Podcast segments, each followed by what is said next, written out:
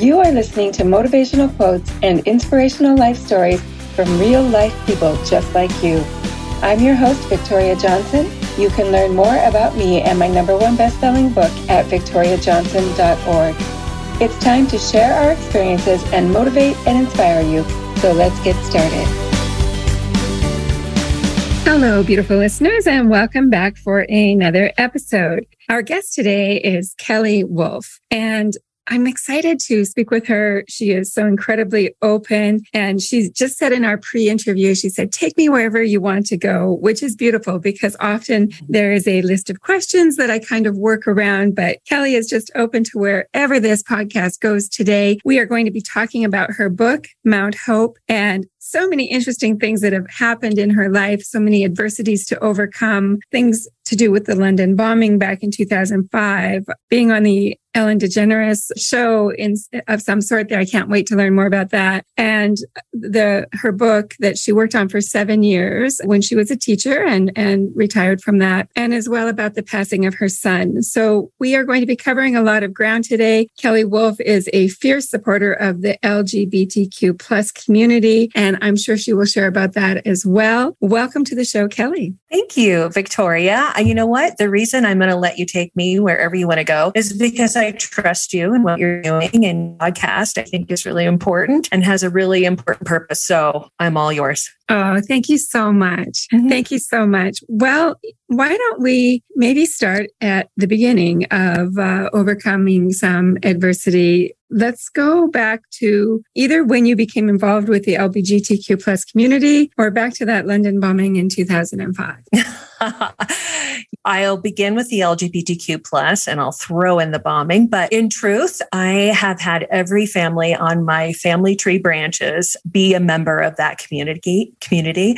I have a transgender daughter directly in, in my family. I am a member of that community. And so this group of people have my heart. And so I have always been an advocate, not only as a teacher, but also in the other jobs that I had. And so it is just a natural part of me to express my devotion to them. And it came from when I was very young. I grew up with my gay aunt and her lovely partner. And so it's just natural. The bombings happened in 2005. And this was in July of 2005. I was working for a fashion catalog at that time, doing some proofreading and some coordinating information for their basically their clothing line. And I was in London with my transgender daughter. At that time, she was 16. And we were on, uh, I was presenting that day to the staff in London. And I had a ticket hold it held in my hand. And we were trying to get to the right to tube station and eight o'clock traffic is really, really, it was about 850. It, it, was really full and I couldn't get there on time and the train left without us. And I was a little frustrated and annoyed, to be honest with you. I was having a suitcase of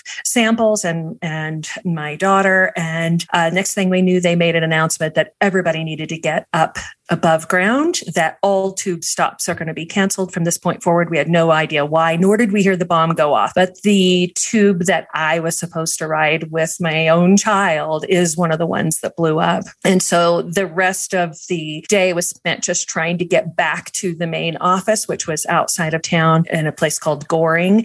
And we got abandoned at a station because all trains stopped in London on that day. And we had to have somebody come get us. And it wasn't until we were reunited with my colleagues and back at our hotel that we realized, oh, three bombs actually went off, and one of them was the one we were on. And so we really felt lucky and nervous and sort of a sense of unbelief about the whole thing. And so that is a chapter of our lives that was extraordinarily scary. And uh, I can't believe, you know, when I look back on it, it's sort of amazing to consider. When you look back on it, is it one of those defining moments like, was it, did you feel it as that, that this is where your life changed, that you realized uh, about purpose and stepping into purpose and living out your dreams, and that we all have a clock ticking and we don't know exactly when our time could come today, tomorrow, next year, 20 years? Yeah, that's a really good question. And I think that when you come out of a situation like that, where you saw your life so closely changed forever, you have a choice to make. You can either be someone who survived it and then try and live safe the rest of your life and have a sense of anxiety about it, or you become someone who becomes alive more alive because of it. You really face adventure and risk in an entirely new way after an experience like this. So you either become someone who is timid and frightened and scared and quiet about it because you survived it, or you become someone who becomes alive because of it. And that's exactly where my daughter and I both headed. We both felt like after we had processed it all and realized how serious it was, this was a three country trip for her and I. And so we were going to go to London and then we were going to go to Paris next. And because it, this is not unlike 9 11, because of the extreme nature of this terrorist attack, even the airports and the train stations and the tunnel that goes underneath London to Paris, everybody's in, there's military presence everywhere. We were really nervous. And we had a decision to make. Are we going to go forward with our trip or are we going to run home? Because we had both instincts. And we just kind of faced fear head on and said, let's just do it. Let's just go to Paris. And we already pre bought everything. Let's just go do it. And then we went to Scotland after that. And so you have a choice afterwards when you're faced with life and death. And, you know, this will come full circle when I face it again with another child, but you either land on the survival side or you live, land on the alive, thrive side. And that's, that's definitely an intentional choice. You talk about choice. And to me, that just really resonates because that one thing that we all have, the one thing that we can control is the thoughts we think and the choices we make. And know, I'm so glad that you and your daughter were able to decide to help use it to help you to live even bigger and brighter. Yeah. So shortly after that, you started working on your book, and I understand you're doing your your book tour now. Your book is called yeah. Mount Hope. It's a fictional work, and it somehow ties into the Ellen DeGeneres show or one of her programs. Maybe you can tell us a little bit about your book and how uh, that all came to be. Sure. Okay. Where do we start? Let's see. I will first say that my husband and I have five adult children. Uh, three of them were natural born, and two of them were adult, or excuse me, teenagers that we adopted. And because both of us were in education it was easy for us to sort of fall in love with vulnerable students. And so one of them was a young, young man who was 14 years old. He was in the foster care system. And we lived in Middle Earth, Kansas at the time, where everybody has the same putty colored skin. But he was an African American teenager, the only one in the school. And because of that, we noticed him and began to really care for him. And so we invited him into our lives. He moved in with us at 14, but he was adopted at 15. And he's been in the foster care system his entire life. He went in at age three. And so everything that could possibly happen to someone abuse wise happened to Chris. So he came with a lot of baggage and a lot of trauma into our family, but we loved him through it and tried to get him some therapeutic help and things. And so his high school went pretty well. He graduated from high school, strong athlete and academically, and got a football scholarship at a college. But he came from a family of addiction. Both his parents um, were very serious addicts. And we told him if if you ever open up that door and begin to drink or use drugs, you're pretty vulnerable to it and, and it might be hard to stop. And so be careful, son. And when he went to college, he had a lot of free time and that was not something that he could manage very well. So he joined the army and thought that would provide some structure to him. And he did really well in basic and in training. But afterwards, you know, his job begins and he has money and time. And that's when he began to sort of run away from that past trauma and begin to use. And the army decided they didn't need him anymore if he was going to be using alcohol and drugs. So we brought him home and this began his adult life of in and out of rehab, in and out of jail, in and out of hospitals. And so his was a hard, hard run. And as a parent who loved him, we just want to say yes to everything. That's what, as a parent, you just want to encourage and say yes to all everything they want to do. But if you have an addict, you have to say no and you have to have boundaries. You're encouraging and supportive and you want to, you want to help them succeed in their sobriety, but no becomes a boundary that is un- unfortunate side effect. And so in 2020, we're in Colorado 2020, not that long ago, right, is when COVID was crazy. Every all the cities shut down, the schools closed, and in the summer, Black Lives Matter is happening in the streets. So just to kind of take you back to what was happening then, my husband is a superintendent of schools, and he in the summertime is trying to decide: Are we even having schools? Are we doing hybrids? Are there masks or no masks? Like the whole chaos of school was beginning, and the sheriff walked into the his office and told him that Chris had taken his life life and that it took three days to figure out who he was because he didn't have an ID on him and that we had to go get him. And so that's when our life changed forever, right? The rug was just pulled out from underneath us. And so we went back to Wichita and got his ashes and brought him back, but we didn't have a funeral right away. His other siblings live all over the United States and we wanted to bring them in at Christmas. And so Steve, my husband, had to go back to work right away. I hardly got a chance to, like the next day, he was at work because they had COVID uh, accommodations to make. And I laid down on the couch and tried not to feel anything. And it looked like morning, but it was actually me being really still, trying to sleep through this pain. I stopped writing my book at that point. I lost all creative energy. I wasn't even showering. And so then I get a call six weeks after Chris's passing from the Ellen DeGeneres production team. They had gotten my audition tape for their game show two years ago and are just now getting around to it and said, Hey, we would really like to interview you, our production staff and casting department. Are you in- still interested? And I don't know why I said yes, but I instinctually did and just figured, well, it'll get me off the couch. I mean, I guess I can, I'll just do it because I'm not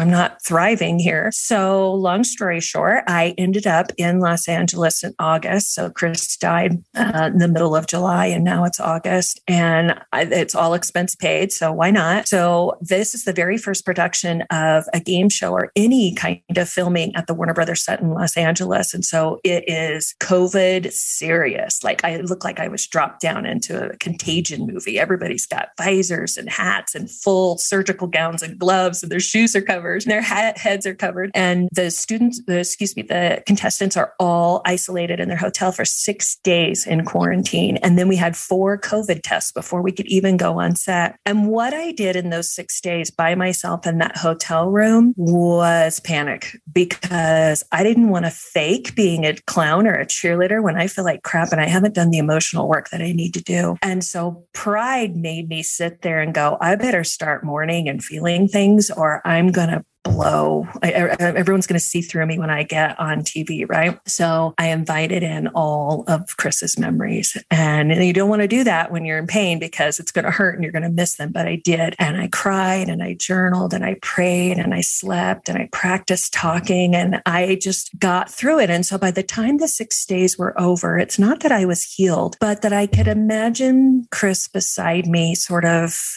linking arms with me and doing it together. So by the time I got to set, and I started playing games, I could be authentically joyful and playful because he was right there beside me cheering me on. And so I did end up doing really well on the show. The, the, way the show works is you play one game. And if you win that, then the winner goes to the next round. And if you win that, then the winner is the final one on stage with Ellen. And I don't know how the cards all fell in place, but I ended up being the only one left on with Ellen. And she was super sweet and super kind. And I didn't tell anybody that I had just lost my son six weeks prior. They didn't know that until after the fact. But I'm on stage with her and I just can hardly believe it. And she's super sweet. Just on it as a side note, she's a very submissive, kind, timid, shy person who she was checking on me constantly, said she liked my outfit, all this stuff. So I ended up winning some money. I ended up winning $75,000. And as the show is ending, she has kind of this sidekick guy, Twitch, who plays DJ music, and there's lights and music and everything going on. And we're all kind of dancing on stage as the credits roll, but I don't see any of that. I just imagine Chris beside me. And so before I know it, I am home and all of a sudden have hope again. It's not that I came home healed, it's just that I came home with the hope that I'm going to be okay. And that even though like my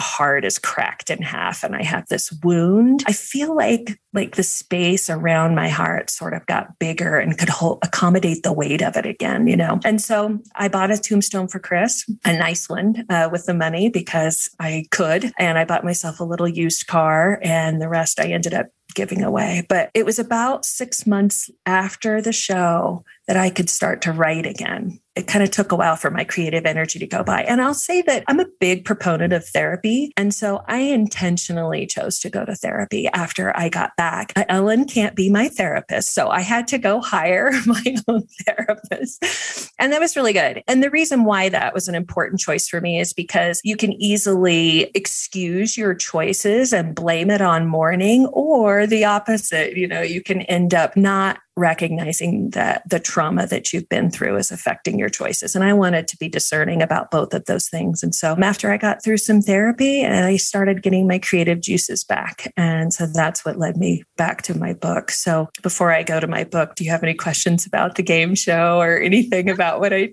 just did, well, uh, I where just I just took you.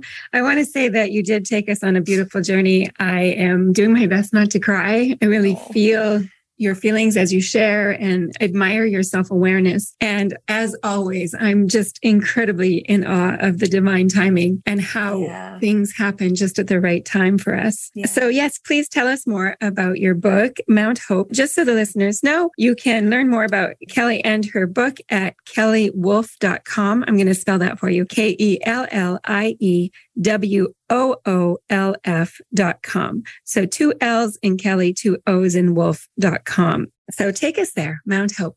Okay. Well, so this is my love letter to the LGBTQ plus community. And because this community has been marginalized and discriminated against largely by the faith community, and I'm gonna I'm gonna pick on my own uh, Christianity. I am a devoted disciple and follower of Jesus Christ, but I acknowledge that the Christian church as a whole has made some mistakes and has hurt some people. And so this community is the one that I am advocating for and hoping to heal. So this book is fiction Mm-hmm. and I know there are lots of nonfiction authors out there who are already exploring the biblical definitions and the biblical interpretations of homosexuality sins. And that that's all of those arguments. We've seen them, right? The battlefield on both sides, throwing Bible verses back and forth at each other. And it doesn't create dignity or respect or love for the community that's hurting. And so I didn't want to entertain the debate. I wanted to provide an experience. So this book is a story that has two plot lines. It's set in Topeka, Kansas,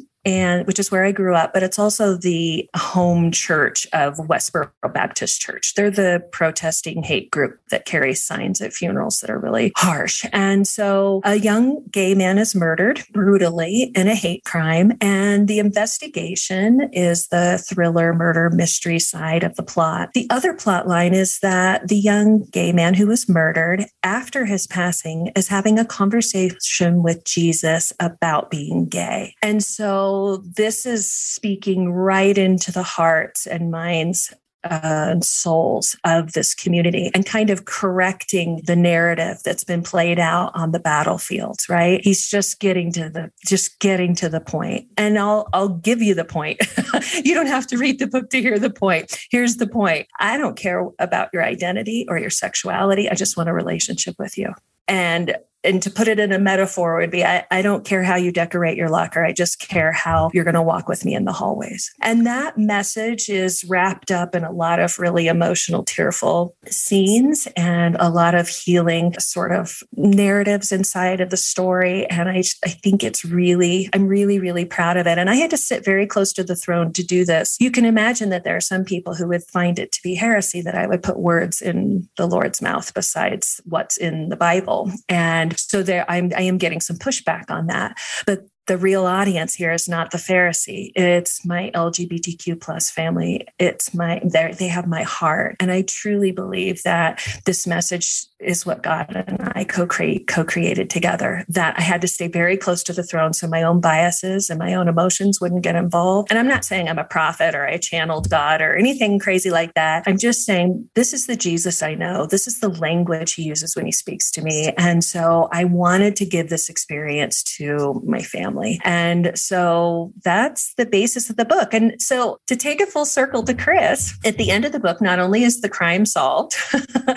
but now Jesus and the victim, their conversation about this topic is over and they're going to actually enter heaven. And so this heaven scene opens up and it's a full of people, a crowd of people with multiple ages and sizes and colors of all kinds from around the world. And there are animals and pets playing all over the place. And all of them are there to greet this victim and Jesus. And the victim's dog, who has actually been part of this narrative also, runs into the crowd and jumps into the the arms of a beautiful young black man about the same age as the victim. And the victim turns to Jesus and says, Who is that? My dog obviously knows who he is. And he goes, Oh, that's Chris. Uh, he's been watching your dog until you got here. And that little tiny, I know I'm about to cry too, um, that little tiny nod to him was so healing to me just to put, because I had put the book down and couldn't finish it because I had lost him. And then to put it, pick it back up again and place him in that heaven scene whole and healed and ready to live in his perfection, right? It was really important to me. Oh, so and, powerful. So powerful. I am sitting was, here just trying to keep it together. I'm so uh, Me too. To, I'm so excited to be sharing your book with the listeners. Mount Hope, again, Thank finding you. that at kelliewoolf.com, two L's, two O's. I generally ask for a favorite quote, but I just found a favorite quote from you already. Uh, oh. Tell me if I got it right. Okay. I don't care how you decorate your locker. I just care how you walk through the hallways with me. Perfect. Yes. Yes. I got chills when you said it like that. Thank you. Yeah.